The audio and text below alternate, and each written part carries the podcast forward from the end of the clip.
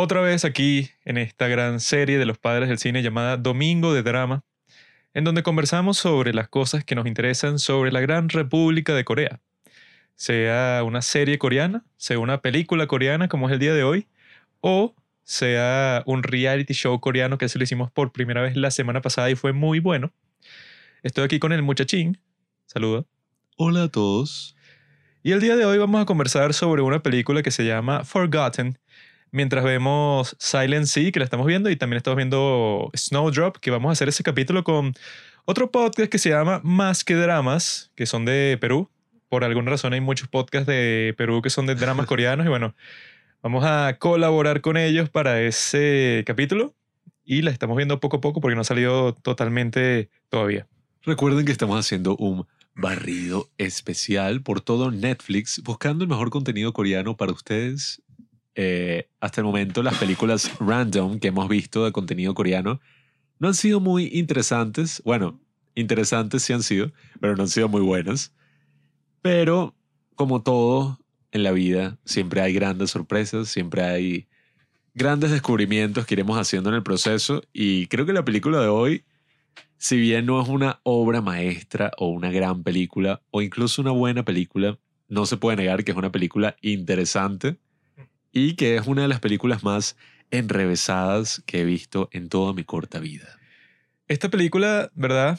Que con mi mal coreano, yo cuando vi el título escrito así, yo lo traducía algo así como memoria de una noche o una noche recordada, no sé, o sea, yo como estoy así en nivel básico todavía, tampoco es que les puedo dar una mejor traducción así, pero es así, pues una noche que el tipo va a recordar, ¿no? El, el protagonista.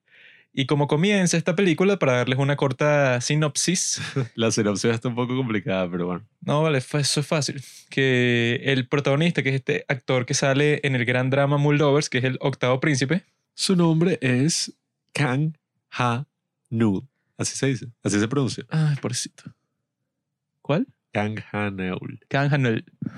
Kang Hanul. Pobre tonto. Este es el octavo príncipe de la serie Moon Lovers, protagonizada por IU Lee Jeon, la, la, mejor actriz de la historia. También aparece en Hotel de Luna como su compañero. Silencio, silencio. Y entonces este tipo empieza con su ojo, ¿no? La película comienza con el ojo de él abriéndose, ¿verdad?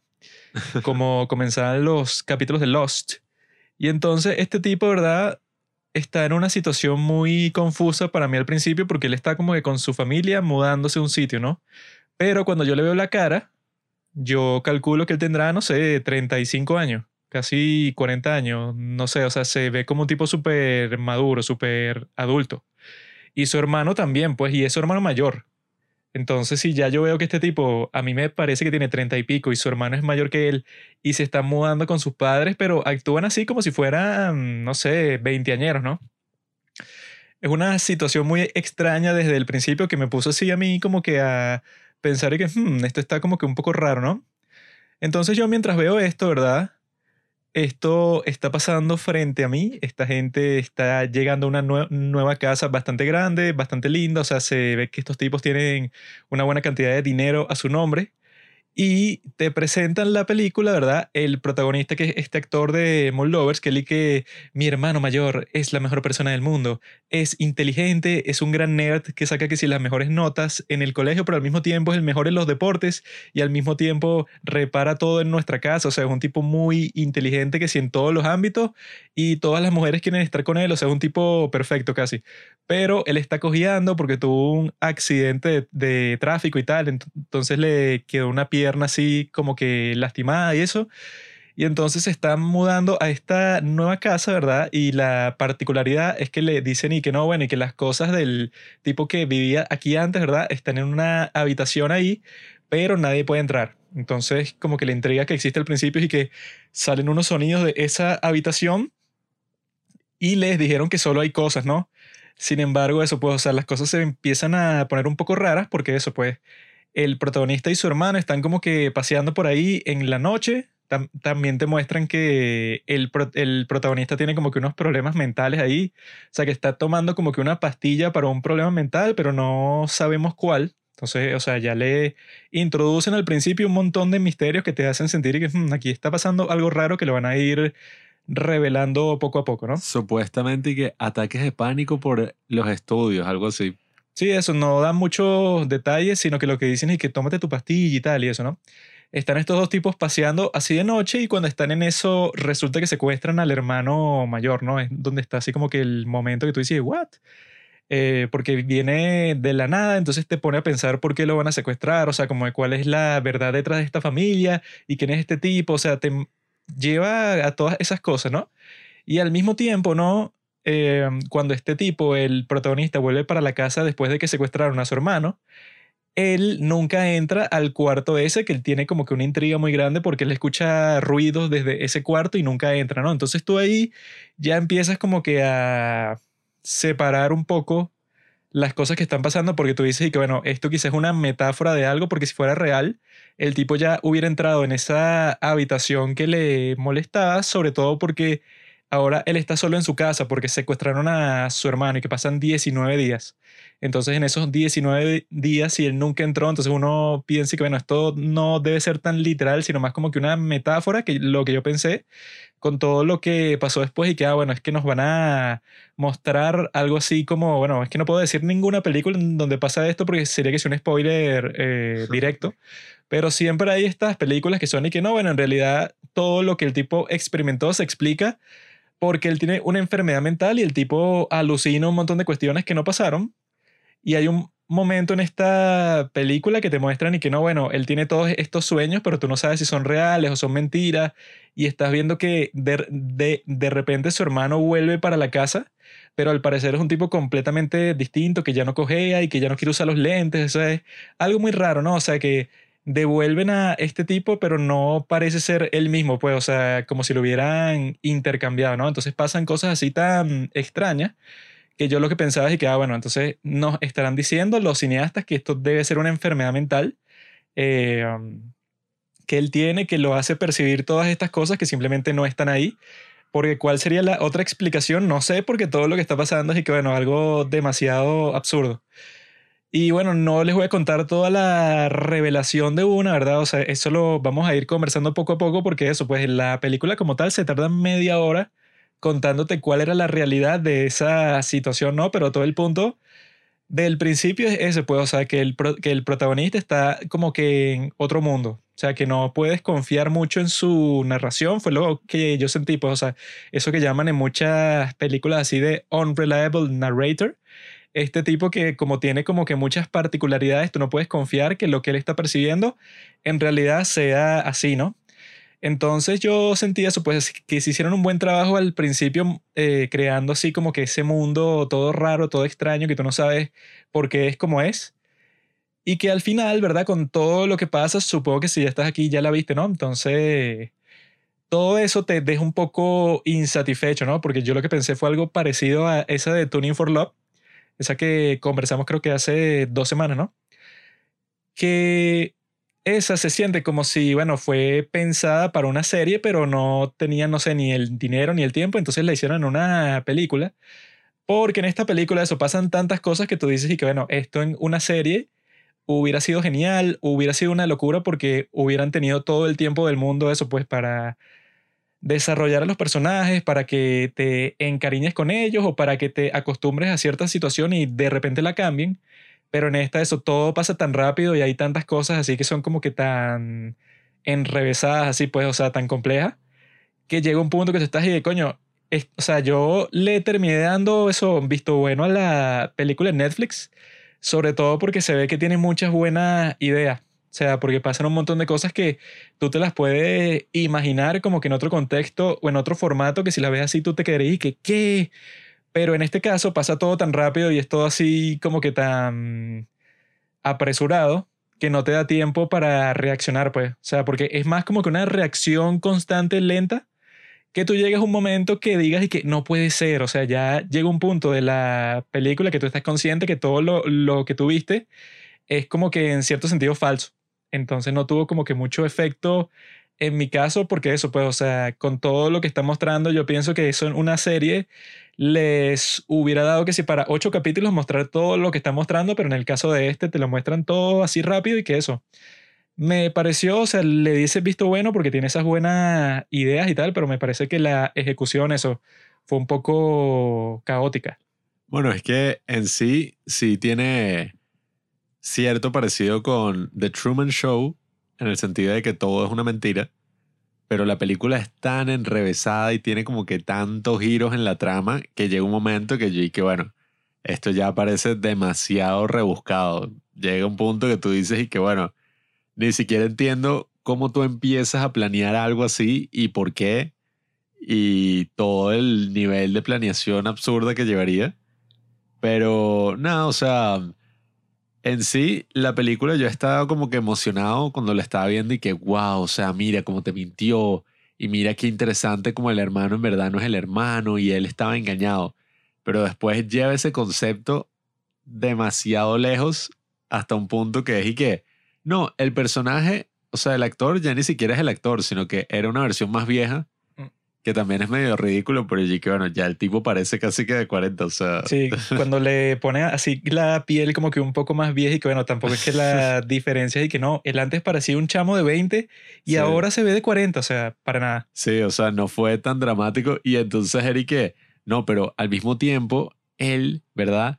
Cometió un crimen atroz, pero él no se acuerda. Entonces lo agarramos y lo metimos como que en un ambiente de, donde él cree que está hace 20 años y le damos esta droga que no sé ni para qué era la droga, como que... Eric, para, creo que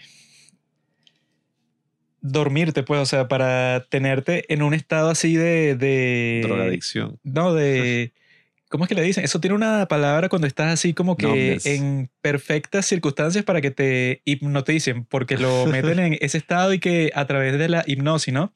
Entonces le dan y que barbital para que él está en ese estado así como que de eh, vulnerabilidad para que eso, cualquier cosa que le digan, él se lo crea. Sí, o sea, el tipo está constantemente drogado ahí que sería como la única explicación fantástica por la cual él se cree todo eso. Y está básicamente en el mundo en que él estaba antes de que hace 20 años ocurriera una gran tragedia familiar que lo obligara a realizar unas acciones ahí terribles que bueno, esas escenas estuvieron interesantes.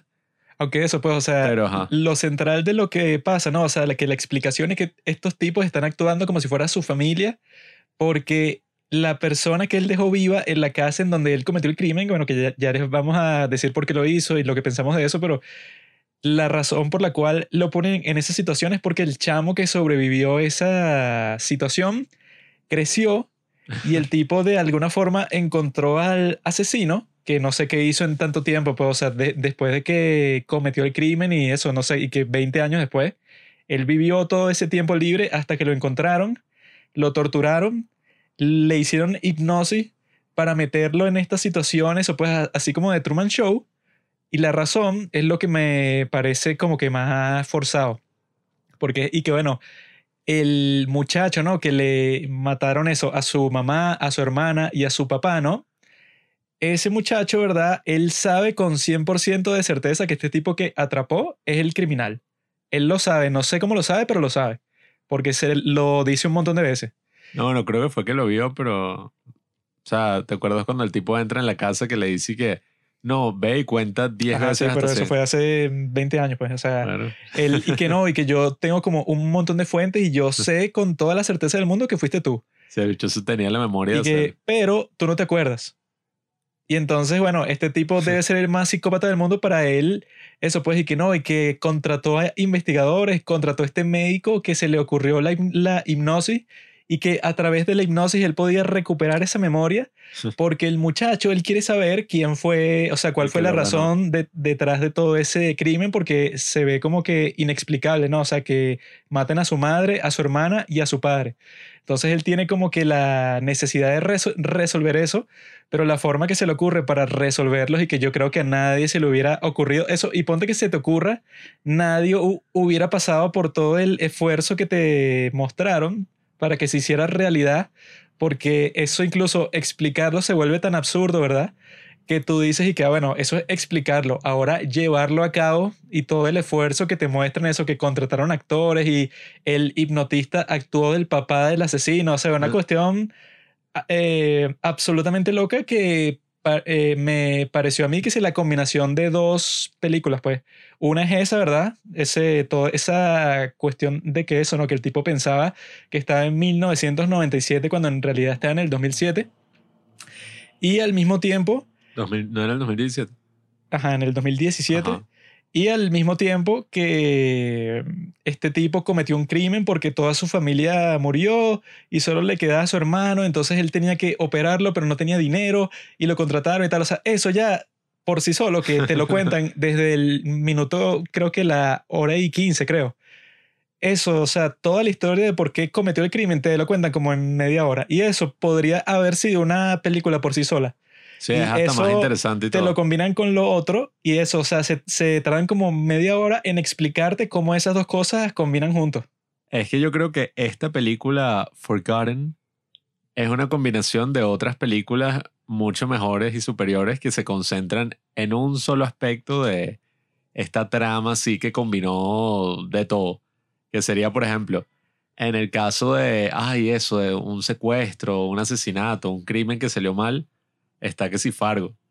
Eh, que es- Sympathy for Mr. Beñas también. Sí, o sea, sobre todo se nota como esa influencia de Park Chan-wook porque ya al final la película termina siendo Oldboy, literalmente. O sea, incluso la música parecía, bueno, no, mentira. No, la música me pareció otra película, pero no tiene nada que ver. la música era igualita a la de Soccer. In the Mood for Love. Ah. Eh, pero aquí, la, o sea, el final es súper parecido a Oldboy. Eh, todo esto de los plot twists, que bueno, ya diré eso al final como para recomendarles otra película que sí tiene grandes plot twists, pero se parece a otra película de Park Chan-wook. Y además está todo ese aspecto de, no, este está viviendo en una cosa así, tipo de Truman Show. Entonces, no sé, o sea, siento que tú puedes ver explorado los conceptos que plantea la película en otras películas que se concentran en un solo aspecto y lo hacen bien, pues, o sea, el caso más evidente es el caso de Fargo, que es una historia súper, ¿sabes? Cerrada, pues. Un tipo que contrata a estos idiotas para que hagan un crimen y la cosa va mal. Entonces, claro, o sea, yo digo que la película trata de abarcar demasiado y de ser como esta historia de venganza así súper fuerte, tipo la trilogía de la venganza de Park Chan-wook, pero termina siendo como que ya una historia medio así, o sea, ridícula, pues, sobre todo al final, eh, tú te das cuenta que el tipo, el sobreviviente de este crimen, convertido ahora, no sé, creo que era mafioso, hace toda esta cosa por confirmar algo que él ya sabía. Porque era como que, Era obvio. ah, o sea, mi papá pidió un seguro de vida para mi madre, justo antes de que muriera. Entonces, y que bueno, ajá, o sea, ya tú sabes quién ordenó eso. Y él y que, no, no, no, eh, em, no fue tu papá, fui yo. Y que, ja, qué idiota, o sea, y que el bicho no me quiere decir la verdad y tal. Y se va y, ajá, y hace lo que hace y tú te quedas como que, marico, hiciste toda esta falsa realidad así que, ajá, o sea, ¿cuánto tiempo duró eso también? Y algo que tampoco entendí fue lo del cuarto.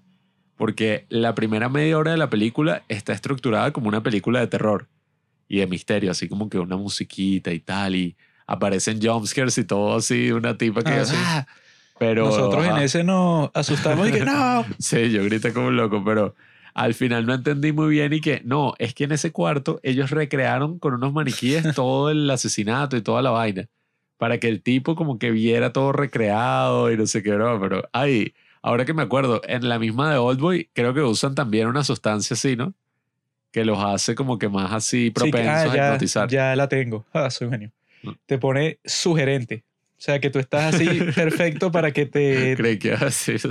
para que te digan y que, mira, Pablo, esa muchacha que va a pasar en tres segundos, tienes que decirle hola y cuando ella te responda, así pues, o sea, que te dicen como que todas esas instrucciones para que tú actúes así como un robot.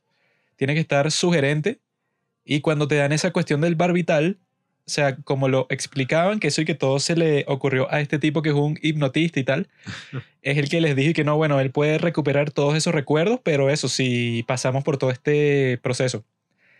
Pero lo que te muestran ahí es que, que, bueno, en realidad si es una historia de venganza, a ti como que no te interesa mucho el por qué al fin y al cabo, ¿no? Porque en All Boy sí te muestran eso, pero es porque en All Boy, ¿verdad? El tipo que se quiere vengar después, o sea, en el caso del protagonista, él se quiere ve- vengar de alguien que le hizo un daño, pues, o sea, que lo mantuvo encerrado un montón de tiempo y no lo mata cuando tiene la oportunidad al principio porque él quiere saber por qué, ¿no? Sin embargo, en este, el tipo, ¿verdad? Del que tú te quieres vengar, tú no sabes por qué él hizo lo que hizo.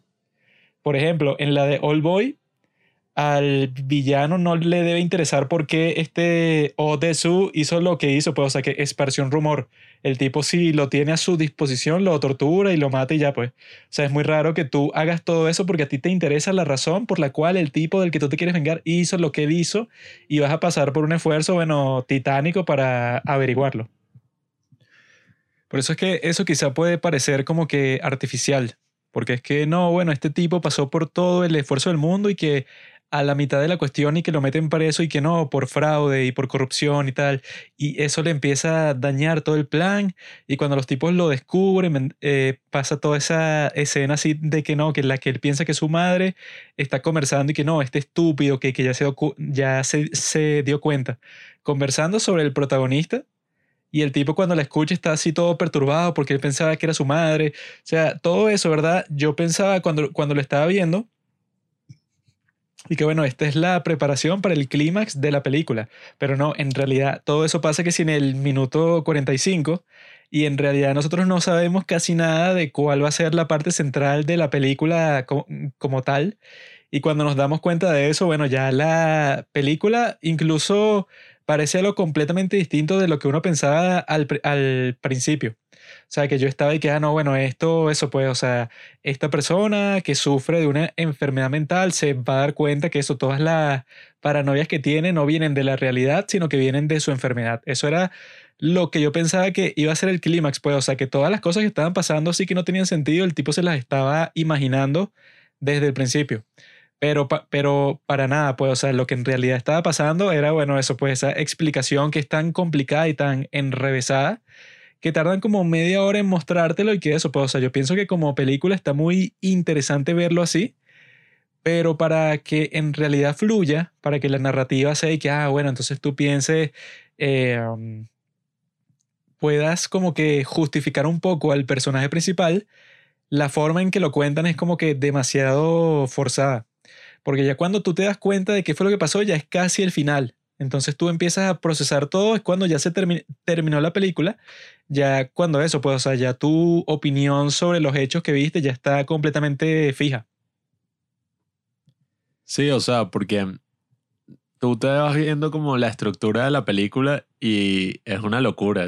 Yo no sé ni cómo el tipo hizo el pitch de la película en general porque habrá sido una cosa que, no, bueno, esta es una película sobre una familia, pero en verdad no es una familia, sino es un tipo que está llevando a cabo una venganza porque el tipo que mató a su familia resulta que perdió a su familia en un accidente de tránsito y el médico que estaba hospitalizando a su hermano y que le iba a hacer una operación que era súper cara, le dijo que le iba a dar mucho dinero a través de un servicio que ni siquiera, o sea, la deep web de los años 90, qué sé yo.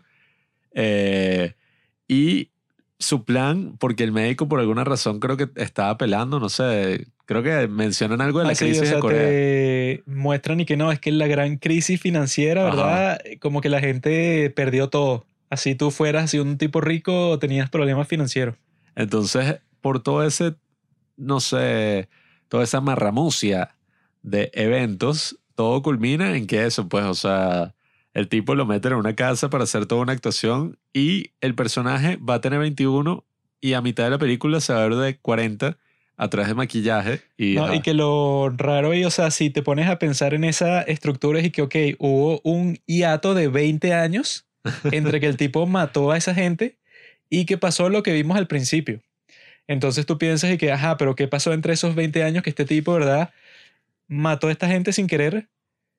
Vio morir que sí, eso pues, o sea, a todas las personas que le importaban, ¿no? Pasó 20 años así, pero ¿haciendo qué? Porque el tipo nadie lo quería contratar, eso, estaba que si una crisis económica total, estaba que si en el peor momento de toda su vida, pero no sabemos qué pasó durante esos 20 años y ese tipo es nuestro protagonista. ¿no? Y- Entonces hay como que un espacio de tiempo de- demasiado grande para que sea una historia como que, no sé, que tú te la tomes más en serio. También esa escena donde el tipo comete el crimen, pues, que desencadena toda esta trama, es un poco, no sé, bizarra porque el personaje parece casi que el Joker o un tipo así psicópata porque es y que, no, o sea, él sin querer mató a la chama, a la, no sé, a la hija pues del médico, porque ella estaba gritando y él subió con el cuchillo a perseguirla para que dejara de gritar. Esa me pareció que no estaba muy bien hecha, sobre todo porque sufre así de un síndrome del protagonista, porque eso yo lo veo mucho, yo estoy viendo El Zorro con mi padre, El Zorro, la serie esa de Walt Disney, ¿no? Y que eso, pues en las series de ese estilo siempre te tratan de mostrar que el protagonista nunca mata a nadie, a menos que sea algo como que, bueno, eso pues, o sea, que alguien lo empujó y de esa forma es que él pasó la espada a través de este tipo, porque si no, él nunca hubiera matado a nadie, así el tipo sea mm. Satanás. O sea, en la serie te muestran un montón de casos que eso, pues, o sea, la vida de él y de todo el mundo hubiera sido mucho más fácil si el tipo hubiera matado al villano, pues, de la temporada o del capítulo y el tipo no lo hace, solo para que tú como, eh, como audiencia tú estés y que no, bueno, claro, es que este tipo es tan bueno y tan puro moralmente que él nunca mataría a nadie bajo ninguna circunstancia, ¿no? En esta película pasa algo parecido, porque este tipo, eso, pues, o sea, yo entiendo que él te lo, te lo tratan de pintar durante esa parte, o sea, que es como de la hora y quince como hasta el final, que te está mostrando toda esa historia y te tratan de mostrar y que, bueno, es que él en realidad, cuando está dentro de la casa, que él ya había aceptado matar a esta mujer, él lo piensa dos veces y cuando se está yendo sale la mujer por detrás y entonces piensa que es su esposo, pero cuando el tipo se voltea, ella entra en pánico, después sale su hija y es la que empieza a gritar y el tipo la persigue y ocurre este accidente, pero como tú ves el accidente en físico se ve totalmente falso, pues, o sea que el tipo eh, se resbala hacia adelante y le clava el cuchillo completamente en el abdomen así, pero eh, completo, pues, o sea, profundo así, y que yo y que no, entonces, ok, yo te creo que eso pase una vez, pero pasó dos veces porque cuando llega la madre, él como que entra en pánico otra vez y para que se calle, eso pues, o sea, se le acerca porque hay como que un forcejeo y le clava el cuchillo otra vez. Entonces yo lo que pensé es que, bueno, los cineastas, los que hicieron la película, están tratando de que tú pienses y que, no, es que él es tan bueno, ¿verdad? Que él jamás hubiera considerado matar a ninguna de las dos, sino que la muerte de ella se debió a un accidente, pero completamente desafortunado, y que pasó una y otra vez que lo que yo pensé fue eso, pues ese síndrome de que no, que tú tienes que mostrar al protagonista como un santo, o sea, él nunca haría nada malo. Él mató a estas dos personas, pero para que tú sientas simpatía por él, te voy a demostrar que él no quería hacerlo y que lo hizo, pero por un par de accidentes completamente improbables. Es que hubiera sido incluso, yo creo que tú agarras esa escena y le pones una música graciosa de una comedia así antigua y la vaina se ve justo así como una comedia de los errores, porque es que no hubiera sido mucho más fácil que el tipo hubiera matado a la tipa así y después se hubiera dado cuenta y que, ay, mira, los niños están aquí en la casa, ¿qué estoy haciendo? Y la chama corriendo y el tipo como tratando de calmarla sin querer la mata. O sea, algo así hubiera tenido más sentido, pero no, o sea, y después que es así que el médico, en verdad, o sea, si te pones a ver, toda la culpa es del papá del tipo porque fue que mira, necesito a alguien que vaya a matar a mi esposa, pero eso sí, que no mate a ninguno de mis hijos que están que sí durmiendo en el cuarto justo al lado de ella. Y que, marico, o sea, no podías conseguir una forma más inteligente, o sea, cuando tus hijos no estuvieran en la casa, quizás. Sí, eso sí, quieres que mate solo a tu esposa, no compliques la vaina, sino que espera que el, que el tipo pueda estar solo con ella no, y que no, bueno, en, solo puede ser en este momento en que los dos niños están ahí y que si cualquier cosa sale mal se pueden morir. O sea, eres estúpido, es tu culpa. Sí, o sea, la vaina, sí, nada, al final obviamente fue todo la culpa del padre. Y el protagonista, bueno, el, no el protagonista, el antagonista, podríamos decir, pero que es el verdadero protagonista de la vaina. Bueno, si empieza y termina con su ojo abriéndose así, yo diría que es el protagonista, porque como sienten esa necesidad que tú digas y que no, es que él es buenísimo, o sea, él moralmente es una persona ejemplar. Que yo lo que pensé cuando lo estaba viendo era que, bueno, tendría sentido que este tipo que perdió a sus padres y que su hermano está en terapia intensiva a punto de morir, tendría sentido que el tipo esté metido en las drogas duras, pues. O sea, que el tipo esté metiéndose, no sé, heroína, crack, cualquier cuestión de esas, ¿no? Y entonces él no quiere ir a matar y tal. Y entonces le llega esta oferta y él dice que, bueno, la acepto porque eso, puedo salvar a mi, a mi hermano, ¿no? Y el tipo se llega para allá y cuando llega para la casa, el tipo está drogado, pero súper duro, pues. Entonces, eso yo creo que justificaría un poco que el tipo, bueno, actúe como un maldito torpe y eso, que mate a dos personas sin querer. O sea, ustedes se imaginan con un cuchillo matar a dos personas sin querer. No, eso es imposible. O sea, tú quizá lo pudieras hacer con una pistola y que no, él disparó por un lado y disparó para el otro porque no se pudo controlar y mató a dos personas.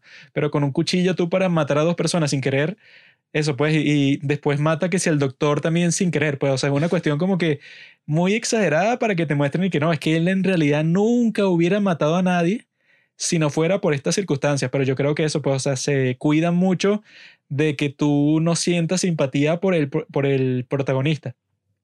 Que al final tienes eso de que eso, pues yo no sé por qué el final tiene que ser tan oscuro así, porque a, mí me gustaba ese de que el tipo como que se da cuenta de cuál es en realidad todo el problema, pues, o sea, que el muchacho que sobrevivió de esa familia quiere saber si fue el padre que causó todo, ¿no? Y él como que, ponte, se, se sacrifica, eso pues, asume la culpa, aunque él sabe que él no es totalmente culpable, para que el otro no piense que su padre era un desgraciado, ¿no? ese me hubiera parecido un final mejor, o sea que ya estaba empezando a ser así, pero el otro le responde, el muchacho ese, y que no, bueno, yo sé que eso es mentira porque ya yo tengo los, los datos y tal, entonces hace como que ese sacrificio que el protagonista hace le quita el significado eh, inmediatamente, porque es que, bueno, él decidió sacrificarse, pues él decidió decir y que, bueno, todo esto fue mi culpa frente a este tipo, eso para consolarlo eh, ya cuando se dio cuenta de toda la situación, cuando él, él, al principio pensaba que él era la víctima, ¿no? Este tipo, este eh, protagonista. Cuando se da cuenta que no es así, él dice que, bueno, yo me sacrifico porque yo me siento culpable por todo lo que hice.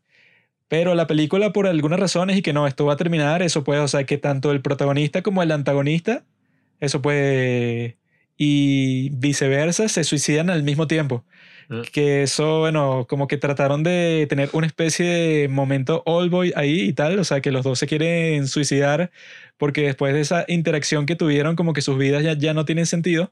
Pero en la forma que lo muestran en esta es como que sin necesidad. O sea, en, en Old Boy es que el tipo, eso, pues el antagonista se quiere suicidar desde el principio, pero se sostiene así, pues, o sea, se, eh, no lo hace para que todo pase, ¿no? Pero en este, que no, se suicidó, o sea, ya pues. Tendría sentido si él hubiera tenido algo de culpa en todo lo que ocurrió, como es en el caso de Oldboy.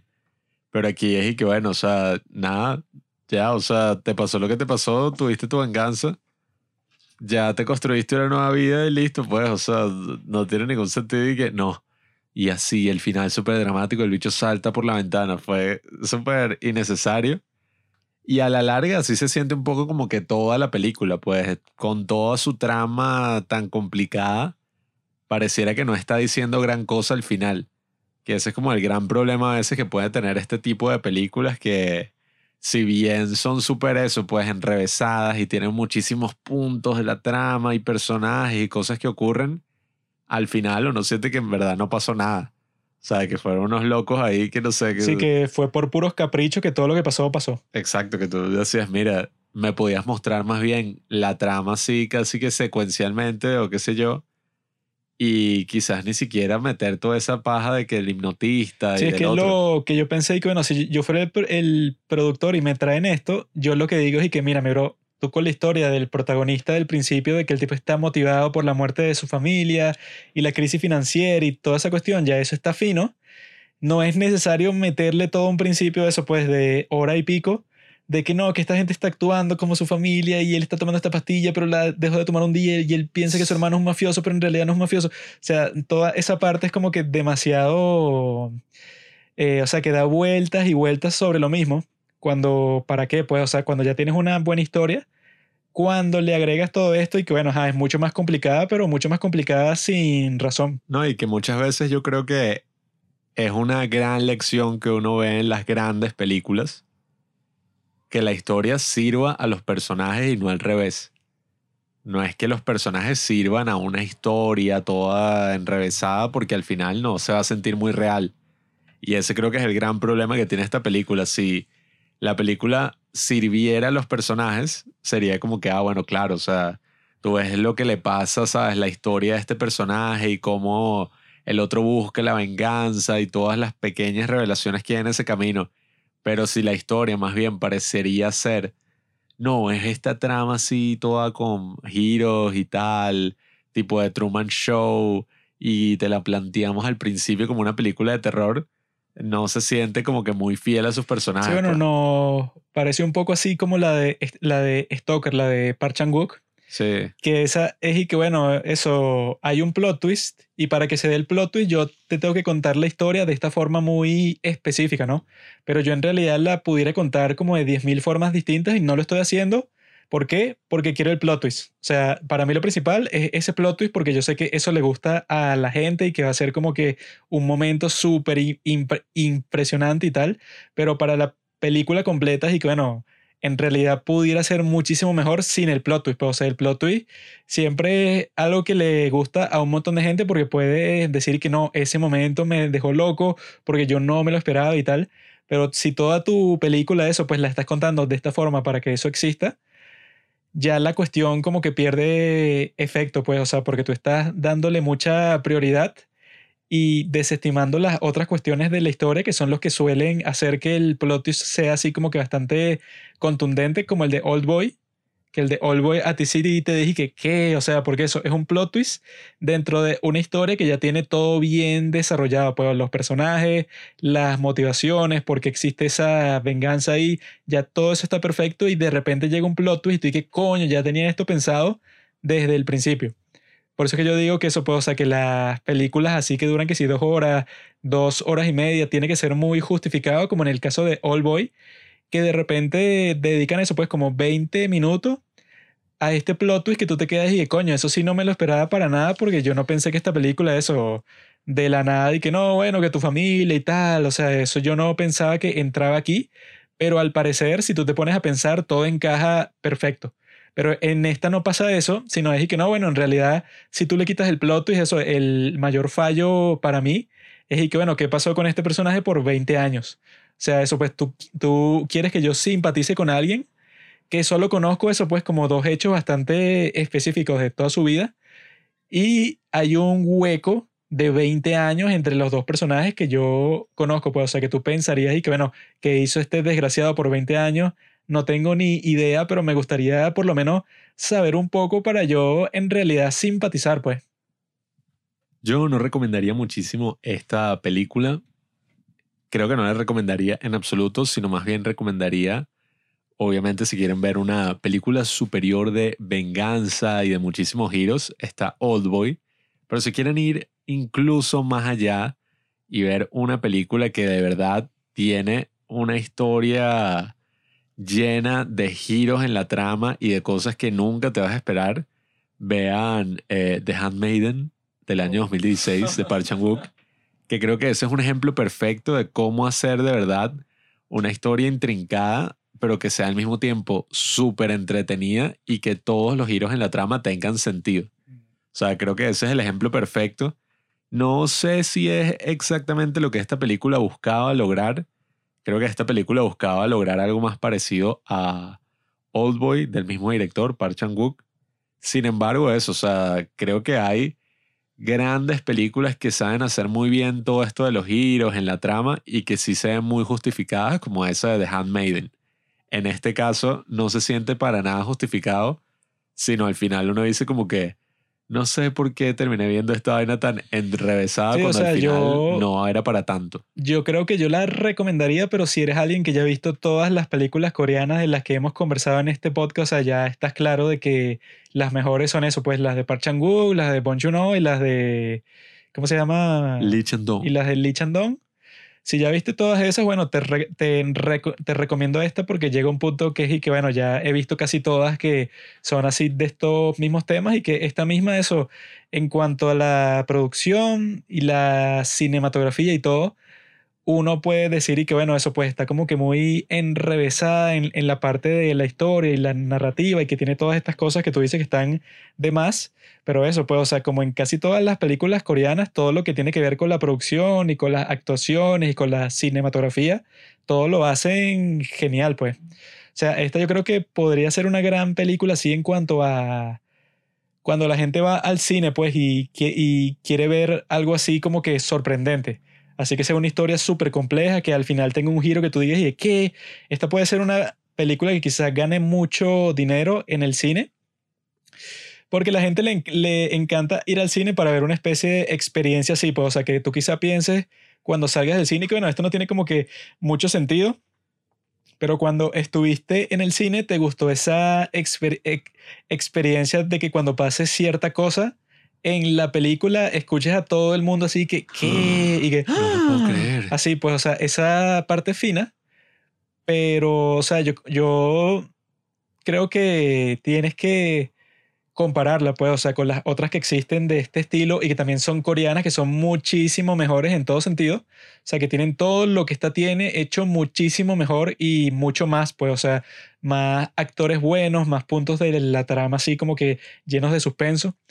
Entonces, amigos, yo les recomiendo esta película, pero eso, pues, o sea, si ya vieron todas las demás del mundo coreano, que supongo que es así, porque esta no es como que muy accesible más allá de que esté en Netflix, porque eso, nosotros estamos conversando sobre todas las de Netflix, porque bueno, es lo que está más cercano al mayor número de personas.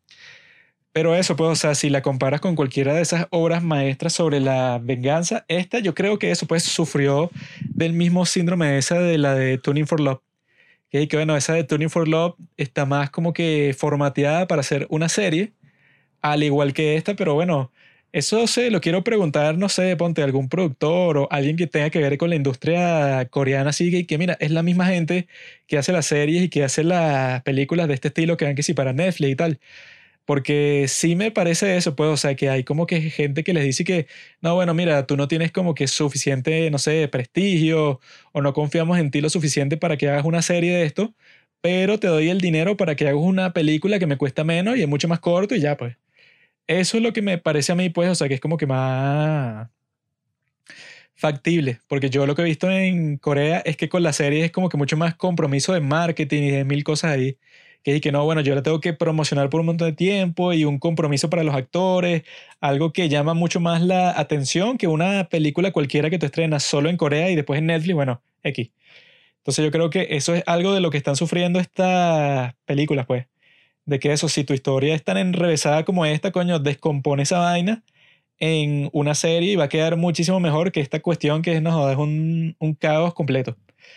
Así que bueno amigos, ya saben, Estén pendientes si son personas que están viendo Silent Sea o que están viendo Snowdrop. Bueno, nosotros en nuestros próximos capítulos nos enfocaremos en, en esa serie y en todas las eh, demás películas que están en Netflix que son de Corea, porque sobre eso es esa sección. Así que ya saben, amigos, sigan disfrutando del mundo asiático.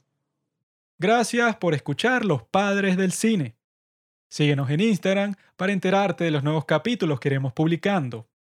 Si nos escuchas por Spotify o por Apple Podcast y piensas que este podcast vale 5 estrellas, califícanos.